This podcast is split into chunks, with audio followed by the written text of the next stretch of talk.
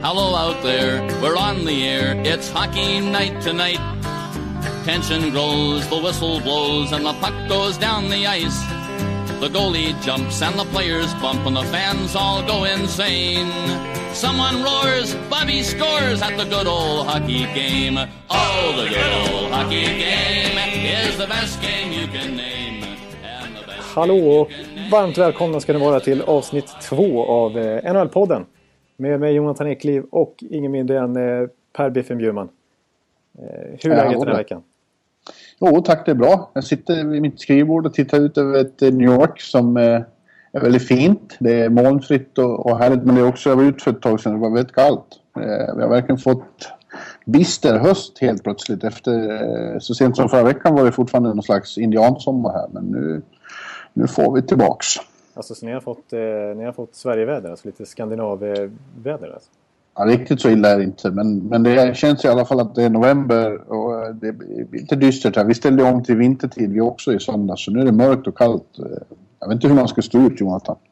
Nej, jag förstår det, men du är ju rutinerad dalmas, så det är inga problem för det. Nej, precis. Jag får tänka på det. Jag fixar det. Du, vi satte igång förra veckan med den här podden. Vad säger du om reaktionerna vi har fått hittills? Jo, det verkar som att de som lyssnade tyckte att det var kul. Jag tyckte det var kul att göra. Det var lite problem med ljudet. Vi hoppas det är bättre nu. Och jag hoppas också att jag kan... Alltså, jag lyssnade ju själv och förskräcktes över att...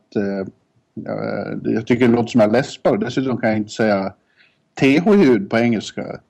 Och det har jag gjort... Hela livet har jag gått omkring och sagt Johnny Thunders. Och så visar det sig att jag inte kan säga det. Det är ju en tragedi. Jag har inga som helst problem med varken dialektigt uttal eller ett ljud. Nej, dialekten kan vi inte göra något åt. Nej, det är för sent nu. Nej, jag är lite tveksam till dina sympatier hos Eko Brage, men det får vi ta upp någon annan. Det får vi ta i en annan podcast, hör du. Ja, det får vi. Ja, men det var kul. Fortsätt att höra av er på Twitter i olika format och kom med ämnen ni vill att vi ska diskutera och så vidare. Absolut, det tycker jag var en bra idé. Där fick jag en. Ja, det känns bra. Ja. Men du, du har ju fått hänga lite på Madison Square Garden här hela... Sen den invigdes för exakt en vecka sedan när vi spelade in förra avsnittet. Precis, och det har varit många matcher sedan dess. De var ju borta hela första månaden, New York Rangers, och nu kommer hem, så nu är det verkligen tätt på given. Men inte med emot, för det är väldigt trevligt att vara där nu. De har verkligen lyckats bygga om den där gamla skrothögen uppe på Penn Station. Det är som att gå in på ett spa nu närmast. Så pass. Ja, faktiskt. I synnerhet pressutrymmena. Vi har en ny pressläktare på en balkong. Så det är egenartat nog så att vi sitter högre upp än förut, men ser ändå bättre för att vi är liksom närmare isen. Den hänger ut över isen, som är otroligt bra utsikt, och själva miljön är väldigt lyxig och påkostad, och det är trevligt att sitta där, för att säga. Måste erkänna det. Jag är lite små av en sjuk, det får jag ju definitivt säga. Jag sitter i Sportsebastian nu på redaktionen, det är inte riktigt samma grej. Ja, sin charm det med. Ja, det är ett fint mötesrum, det måste jag säga. Men du, vi brukar ju snacka om plus på Sportbladet. Är det 5+ eller? Ja, nu är det i alla fall stark 4 åtminstone. På gränsen till 5. Det får vi lov att säga. Då är det 5+, det är lika med landslagsklass. Så det är ju... Ja, det är bra. Ja, alltså jag skulle säga världsklass här. Det är världsklass till och med. Ja. Okej, men då är det bra. Landslagsklass, va? Ja, jag gillar på det. Ja. Det var någon gammal lokaltidningsomdöme där jag rackade fram med 5+. Det är väl världsklassen då. Det måste jag hålla med om. Ja. Men du, Bjurman. Mm. Våra svenskar går ju fruktansvärt bra i NHL. Några av dem, absolut. Ja, några av dem måste vi säga. Mm. Inte minst en lirare som heter Alexander Steen. Ja, han är väl hela ligans stora överraskning och sensation. Enskilda sensation så här långt. Det får man väl säga. Han leder ju målligan. Hade till och med 2 måls marginal. Nu är det väl ett mål när vi spelar in det här. Och det har ju varit riktigt, riktigt bra. Och jag kommer ihåg, men det var inte så länge sedan, men inför säsongen så hade ju ESPN en spelaromröstning. Det var inte så många som deltog. Jag tror det var en spelare från varje lag. I olika kategorier fick de rösta. Och då var ju Alexander Steen den mest underskattade spelaren enligt resten av NHL-spelarna, så att säga. Ja, men det är han nog. Jag har ju pratat en del med honom nu då när han har gjort den här succén. Och själv säger han att det beror på... Det finns flera orsaker till att det plötsligt går så här bra. En är att han för första gången på flera säsonger, eller sen han kom till NHL, är helt frisk, helt hev och känner sig pigg och fräsch. Det har hjälpt till. En annan är att han får spela på samma position i samma kedja hela tiden. Förut fick han flytta runt en massa. Nu spelar han varje match på samma ställe med samma killar. Och det är en annan trygghet och så. Men det förklarar ändå inte varför han gör så mycket mål, tycker jag. Det är ju vanligt att svenska spelare är med i toppen av poängliga. Men de brukar i första hand vara framspelare och playmakers. Vi har sällan haft sådana renodlade målskyttar. Men han är verkligen en sån. Han har den killerinstinkten. Han har ju en fruktansvärd effektivitetsprocent. Alltså skottprocenten ligger på över 30% så här långt. Ja. Det är ju extremt alltså. Ett jävla hårt skott där också. Ja, han har ett högt skott. Och St. Louis har ju... Under många år använt han lite som pointer så att han får använda sitt slagskott i powerplay. Precis, ja, det är såklart viktigt också. Han är ju det måste man säga, alltså, apropå det att han är mest underskattad, så alltså, han är ju, alltså, även om han inte har gjort så här mycket poäng tidigare i karriären, så har han ju varit extremt viktig för St. Louis med sitt defensiva jobb, med sina ledaregenskaper. Han är en rätt komplett spelare faktiskt. Ja, det är han. Och Ken Hitchcock, coachen i St. Louis, beskriver honom som lagets ryggrad och deras viktigaste spelare. Och det är framförallt hockeymässigt, men även tydligen utanför isen så är han den viktigaste spelaren i omklädningsrummet. En sann ledare och en person som alla tycker väldigt mycket om. Och det kan jag förstå, för han är väldigt bra att ha att göra med för alla. En otroligt trevlig prick. Mm. Han har varit assisterande lagkapten ganska länge nu också. Ja, man kan väl anta att Toronto ångrar att de tradar bort honom. Men de har ångrat många trader. Ja, det får man ju säga. Jag tror att det var det Lee Stempniak som de tradade till sig mot Alexander Steen och Carl. Ja, så kanske det var jag. Ja, och det var väl en ganska ensidig trade så här efterhand. Ja, för... men de har som sagt en viss historia av den sortens affärer. Ja, det får man ju säga. Second period. Jag kommer med ett påstående här faktiskt. Så får vi se hur du bemöter det. Alexander Steen, det kanske inte är så jättekontroversiellt, men Alexander Steen ska spela i top 6, alltså bland de 6 första, två första kedjorna i OS. Absolut. Jag såg det, jag stack ut hakan. Ja, men det håller jag med om. Det tror jag inte är så kontroversiellt längre. För ett år sedan, han kanske... någon höjd på ögonbryn, men det tror jag inte. Jag vill se honom i en kedja med bröderna Sedin. Ja. De tre, det tror jag skulle vara något jävligt speciellt. Ja. Louis Eriksson gjorde ju bra där i VM med dem. Men Alexander Steen, det känns som att han skulle inte göra bort sig där heller, verkligen inte. Nej, Per Mårts har ju angenäma problem att sätta ihop kedjorna om alla får vara friska. Det blir spännande att se vad han ska göra, men definitivt Alex Steen är en av de 2 första kedjorna. Ja, jag tror att många har sett han tidigare, som vi var inne på, alltså kanske som 3D center eller till och med ända ner i 4:e kedjan. Han har ju kanske i sammanhanget, om vi snackar landslag, haft en lite mer defensiv roll. Mm. Men nu är han ju så pass alltså, potent offensivt. Yes, absolut. Du, apropå svenska, jag måste ju bara... Sedinarna skriver ju nytt avtal här i... 7 miljoner per säsong, dollar. Ja. Och jag tänkte att vi skulle, innan de skrev på, att nästa podd, då ska vi värdera de här svenskarna som har utgående kontrakt. För det är ett par rejäla svensk lirare som har utgående kontrakt. Och vad de skulle vara värda. Jag har faktiskt försökt göra det, så får vi se vad du tycker. Om jag är ute och snurrar. Ja. Vi har Henke Lundqvist också. Mm, det har vi. Han tjänar knappt $7 miljoner just nu per år. Ja, jag skulle vilja påstå att hans nya avtal skulle väl ligga åtminstone runt 7 miljoner nu också. Om man ser på de målvakter som tjänar bäst i NHL jag vet Pekarinne har 7 miljoner. Det är någon till som ligger där. Det är den högsta lönen i alla fall, exakt 7 miljoner dollar. Mm. Det är väl ungefär där han skulle behöva, han skulle kunna få, och han skulle kanske kunna få ännu mer i en annan klubb. Problemet för Rangers är att de har ett antal spelare som har utgående kontrakt förutom Lundqvist. Det är ju Callahan, Derek Broussard, Girard, det ska tryckas in under lönetaket. Mm. Ja, nu säger ju då till exempel vår vän Larry Brooks här, hockeyoraklet New York Post spekulerar i att Henke tvärtom får ett av de största kontrakten i hela ligan, om inte det största, för att han är så enormt viktig för det här laget. Ja. De kan inte tappa honom, så då pratar vi snarare om åtminstone under några av åren på kontraktet upp om 10 miljoner. Ja, då snackar vi. Ja, då snackar vi verkligen. Och det, men precis som du säger så blir det lönetaks matematiskt problematiskt, men då måste de ju helt enkelt göra sig av med någon annan. Förra säsongen spekulerades det ju då att de kommer att köpa ut, de får ju köpa ut en spelare till. Precis, just det. Att de skulle köpa ut Brad Richards, men nu har han varit så pass bra så att det kan man ju fråga som de verkligen vill göra. Hur som helst, han kommer få kontrakt fast de har inte skrivit något än, och det är ju lite underligt.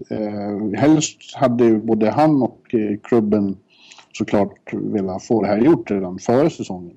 Mm. Men det gjorde de inte, och nu säger Lundqvist att han inte vill tänka på det medan han spelar. Så det kommer väl inte hända förrän efter säsongen. Nej, och det där är lite svårt. Alltså, för att, visst, han skulle kunna göra ett jätteavtal. Han skulle kunna, med massor med pengar han skulle kunna skriva upp sig på. Men samtidigt så vill han vinna något med Rangers, så är det inte så jättebra om han höjer lönen upp mot 8-10 miljoner per säsong. Nej, det där är såklart en intressant aspekt på det hela. Men om man är hans situation, så det kan vara det sista kontrakt han skriver. Och jag tror att det är väldigt viktigt att få ut så mycket som möjligt av det. Det skulle jag tro. Ja, det gjorde det, absolut. Han gillar ju bilar också, så han behöver kanske inte. Ja, vi får se. Det blir intressant. Ja. Sen har vi har några rejäla stjärnor till. Jag måste bara börja med Jonathan Ericsson i Detroit, har också utgående kontrakt. Mm. Han har just nu drygt 3 miljoner dollar per säsong. Ja, det var det många som tyckte var för högt när han fick det. Ja, det var inte så länge sedan. Han skrev ett treårskontrakt, tror jag. Mm. Och jag tror, alltså, backar är ju så extremt eftertraktade och dyrköpta nu för tiden. Ja, och han är ju topp. Han ingår i första backparet med Krovan där. Så att har stärkt sina aktier sedan dess. Definitivt. Ja, precis. Alltså, Matt Carl skrev ju, med mitt Tampa Bay skrev ju han 5,5, jag ska inte snacka för mycket Tampa Bay, men 5,5 miljoner dollar fick han per säsong. 5,5 miljoner dollar. Då känns ju Jonathan Ericsson, jag vet inte, jag tycker inte han är värd kanske 5,5 miljoner dollar, men jag kan tänka mig att han kan få upp mot 5 miljoner dollar åtminstone. Om man skulle välja att byta klubb. Jag vet inte om Detroit har råd att pressa in honom för den summan, men marknadsvärdet är ju någonstans där, ja. Men känner jag de här Detroit-svenskarna rätt, så allihop vill ju helst vara kvar där. Så att, jag vet ju inte, jag har inte en aning om hur han tänker, men om han får runt 4 i Detroit så tror jag nog att han stannar kvar där. Det är min känsla. Ja, och sen har vi faktiskt, det är kanske inte alla har tänkt på, jag vet inte, men St. Louis har ju lite problem, alltså, för att Alexander Steens kontrakt går ju ut. Likaså Patrik Berglunds. Vad tror du Sten är värd nu då? Han har också drygt 3 miljoner. Ja, han har ju stärkt sina aktier väldigt mycket redan nu. Det är väl lite intressant att de befinner sig på något slags, inte riktigt lika extremt, men någonstans befinner de sig där Chicago befann sig. Jag har faktiskt skrivit upp det här. Det är precis som Chicago haft efter sina Stanley Cup-segrar. De har ju haft jättestora problem med att knöla in allihopa. Ja, men då gäller det då det året man står inför det som man ska vinna. Ja, det gör Chicago. Det är dags för Blues att göra det nu då. Ja. Men vad skulle, om du chansen till summan, vad tror du han skulle vara värd ungefär på marknaden? Extremt svårt med löner, i synnerhet som lönetak och sånt finns, men mer än det dubbla nästan. Alltså. Ja. Det måste vara 6 miljoner åtminstone. Ja, visst.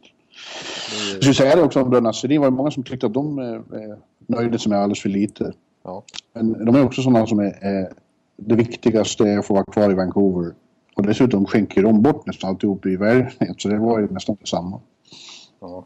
Vad tyckte du om Tortorellas attack, eller försvar av Sedin rättare sagt? Ja, det tyckte jag mycket om. Ja.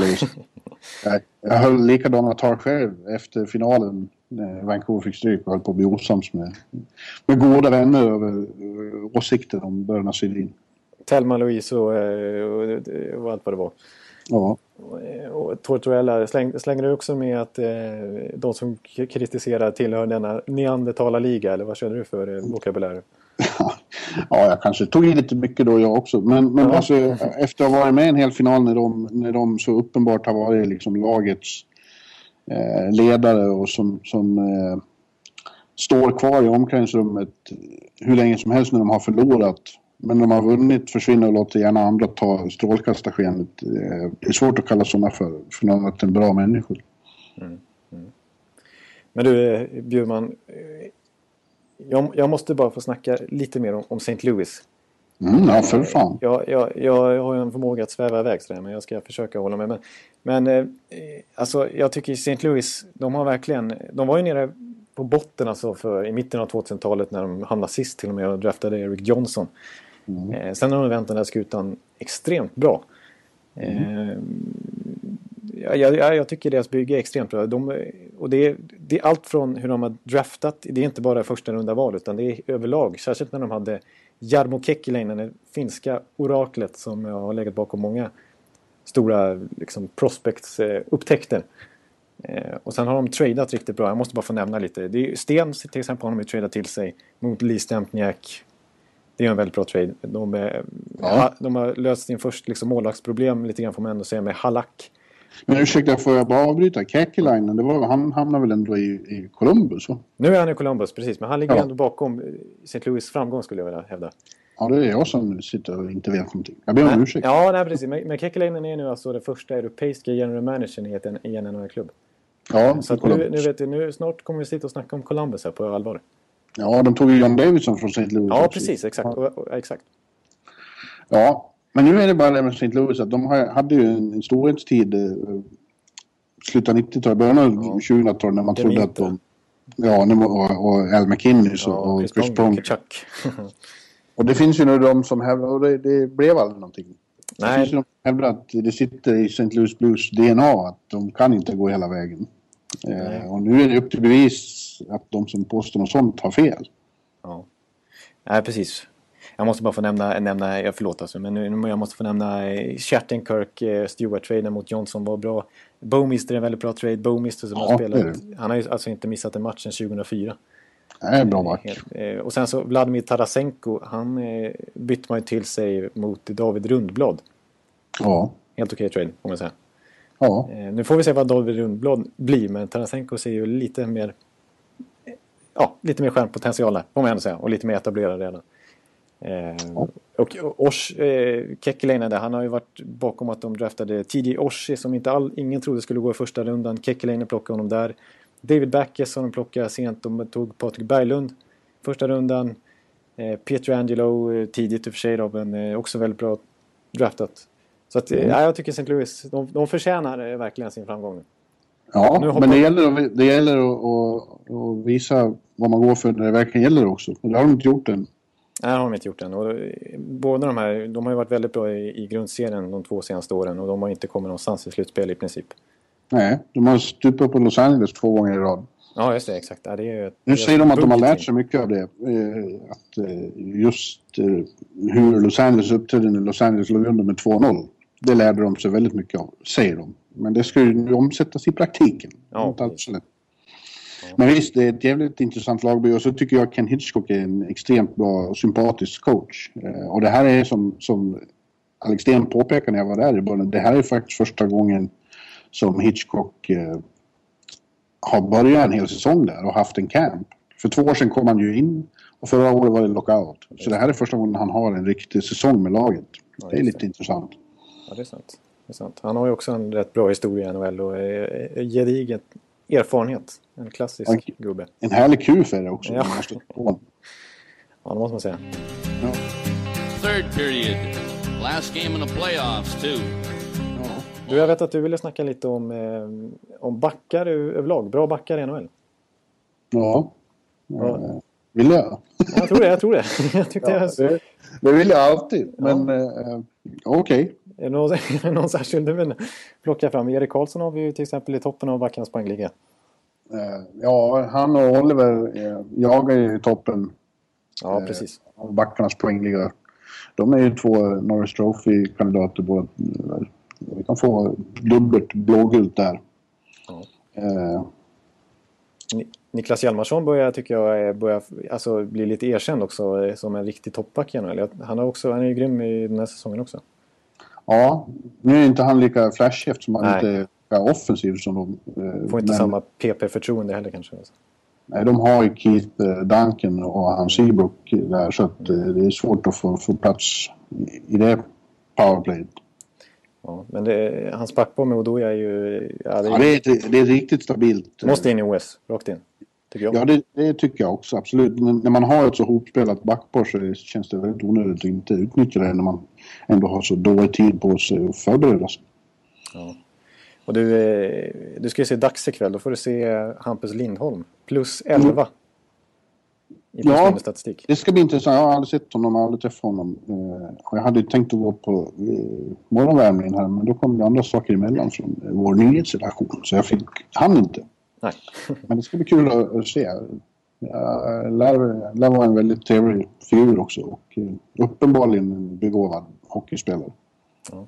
Han ser ju vår vän PK uppe i Montreal. Ja, just det. Som har en... Ja, det är svårt att kanske prata om genombrottssäsongen. Han var bra i flera år, men nu är han riktigt bra. Jag var väldigt imponerad när de var här i Montreal förra veckan. Han har en enorm pondus på isen, får man lov att säga. Han fick ju ett fantastiskt erkännande när han vann Norris förra säsongen. Även om det var ganska ifrågasatt då, men... Ja, men alltså förra säsongen var ju som den var. Det var en kort säsong. Ja. Jag tycker det känns som att han har tagit ytterligare ett par kliv framåt nu. Ja. Sen måste jag bara, när vi ändå var inne på backar, jag tycker en lite underskattad back är, ska vi se om jag lyckas uttala hans namn, alltså Mark Edward Vlasic i San Jose. Ja. Han är ju liksom ruggigt stark defensivt. Och han har plus 12 i plus minus statistiken. Han har gjort 10 poäng. Och han är ju kanske ingen offensiv back, men alltså han är allround. Han skulle jag vilja ha i mitt lag. I Tampa Bay. Ja, det är väl för att många kanske är underskattade. För att de är en sån rätt hög utsträckning en lagmaskin, eller hur? Så att många av deras bästa spelare får inte riktigt den uppmärksamhet som andra kanske flashiga individualister får. Ja, och jag satt och ojade mig förra veckan när du droppade Antinemi som en av NHLs bästa målvakter. Ja, han är ju ett typexempel på det. Mm. Han är ju en extremt stabil målvakt som inte får riktigt den uppmärksamhet han förtjänar. Jag skäms. Va? Jag skäms, men jag tog det... Skäms? Du får inte skämmas. Nej, men jag tog upp Vlasic den här veckan, vet jag. Så att jag är tillbaka på banan. Bra. Ja. En annan som faktiskt ju har imponerat direkt är ju Seth Jones i Nashville. Ja, helt rätt att du tar upp honom. Rookie som spelar, jag har inte sett dem jättemycket, men när man har sett dem så har han ju, att en så ung kille som inte har spelat NHL förut uppträder så fruktansvärt moget och stabilt är imponerande. Mm. Men i det sammanhanget ska jag också säga att där finns också en underskattad svensk, Mattias Ekholm har också varit riktigt bra den här säsongen. Väldigt kul att se. Han spelar ju ofta med honom så att, och gör det med den äran. Ja, alltså han har blivit lite förbisedd här sen han lämnade Sverige. Ja. Och han fick ju lämna med svansen mellan benen efter Barrett Roths utskällningar förra gången han testade. Men... Ja, han sa att han var helt... Terrible. Ja, horrible. Ja, och så fick han åka till Milwaukee i farmarligan och där har han lärt sig hur man spelar hockey på den här kontinenten. För nu är han riktigt bra, trots att ha fått krypa till korset och erkänt att Ekholm är en klassback. Ja, han är en ganska stor växt och han har bra skott och han är bra defensiven och han är en pålitlig back. Och så är han från Borlänge och jag gick i skolan med hans mamma. Det är bara en sån sak liksom. Då vet man att man är gammal. Ja, men då vet man att... Ja, men då kan det säga mer om Ekholm. Ja. Jo, det. Nej, det måste jag säga. Men du, och en annan svenska som jag vet att du har fått njuta av, och nu snackar vi inte backa längre, det är en snabb snubbe i New York Rangers, en svensk också. Ja, Hagelin, ja. Mm. Ja. Vad säger du om hans comeback och hans liksom lyft? Han har ju lyft hela Rangers. Ja, men han gör ju det när han har den förmågan tack vare sin snabbhet och sin energi. Han får hela laget att lyfta och bli snabbare och bli mer energiska. Sen när han kom tillbaka så har de till raka. De hinner han med, och senast gjorde han 2 mål. Men så har det varit hela tiden. Det sa jag till och med Tortorella när han plockade upp honom från Hartford och han fick börja spela här. Att hela lagets karaktär förändrades tack vare Hagelin. Och lite känns det så nu också när han kom in. Absolut. Och där har du definitivt en kille som borde med till OS, tycker jag. För han skulle kunna göra samma sak med 3 kronor. Ja. Och det som jag tycker är intressant med honom, det är att det finns ju många... Det här, nu kommer jag en sån här teori igen då, som kan slå precis hur som helst. Men det finns många snabba spelare som lever på sin snabbhet och så vidare. Men som inte riktigt klarar av sin egen snabbhet att liksom ha det här spelsinnet och kunna leverera i den farten. Alltså och det tycker jag Hagelin har. Han har ju grymt spelsinne, men ändå lirar han i en väldigt hög fart hela tiden. Ja. Dessutom är det inte bara som Lundqvist påpekade efter förra matchen, det är inte bara att han är snabb när han får fart över isen, utan han är extremt snabb i vändningarna, när han start och stopp och när han kommer in från sargerna och så. Mm. Det här är han nog snabbast av alla i de situationerna. Mm. Samtidigt som du säger, har spelsinne och vet vad man ska göra. Han är svår att ta pucken av, han är bra längs sargerna så här också.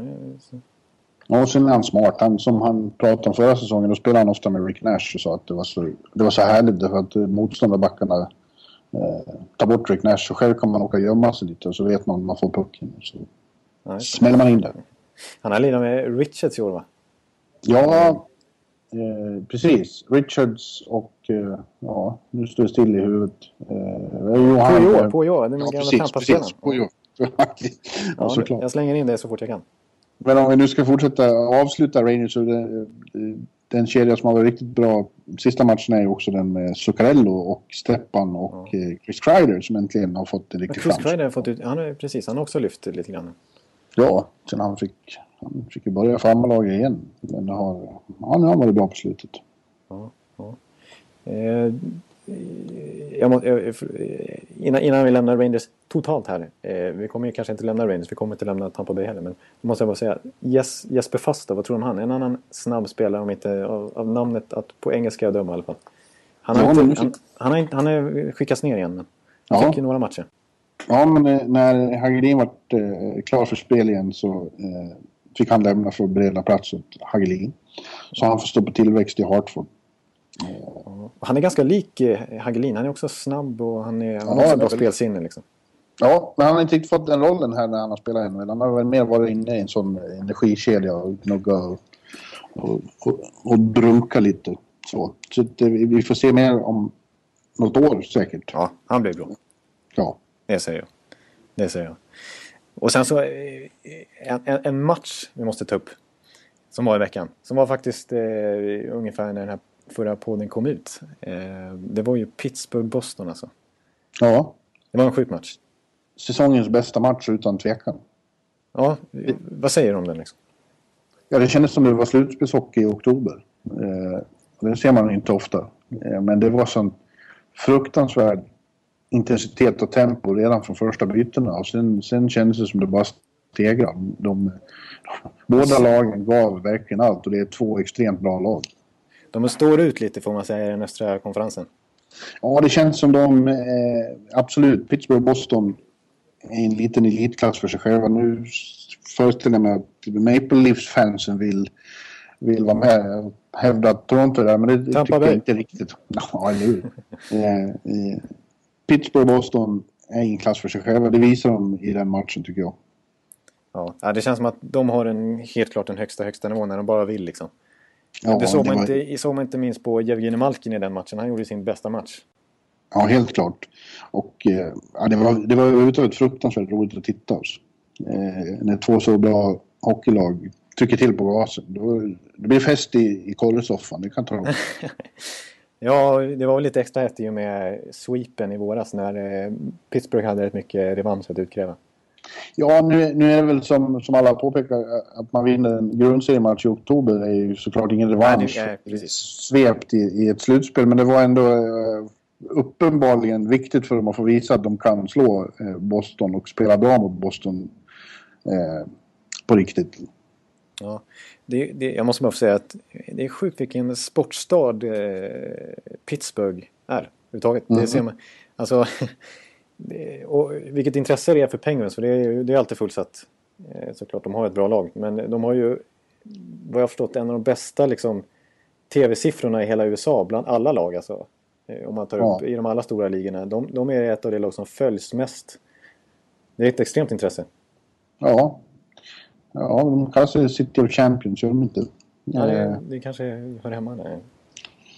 Men ja, det är inte sån utpräglad sportstad. Det finns ju några till. Chicago och Boston är också väldigt mycket sportstäder. Ja, Boston har ju, det är precis, nu tackar vi Boston också då, såklart. Men de har också alla deras lag, liksom, det är ju ett extremt intresse. Och även för Boston, även när det gick som sämst för dem där i 90-talet överhuvudtaget, de har ju alltid följts. Ja, men Chicago också som har två baseballlag. Det är bara New York som är största stan som har i några andra sporter som har flera lag än ett. Ja. Och de kan ju ta skyhöga biljettpriser och det är ändå fullsatt alltid. Ja. Men då får, just i Pittsburgh har de numera en som väldigt trevlig hall. Den är också väldigt fin. Nya Consol Energy.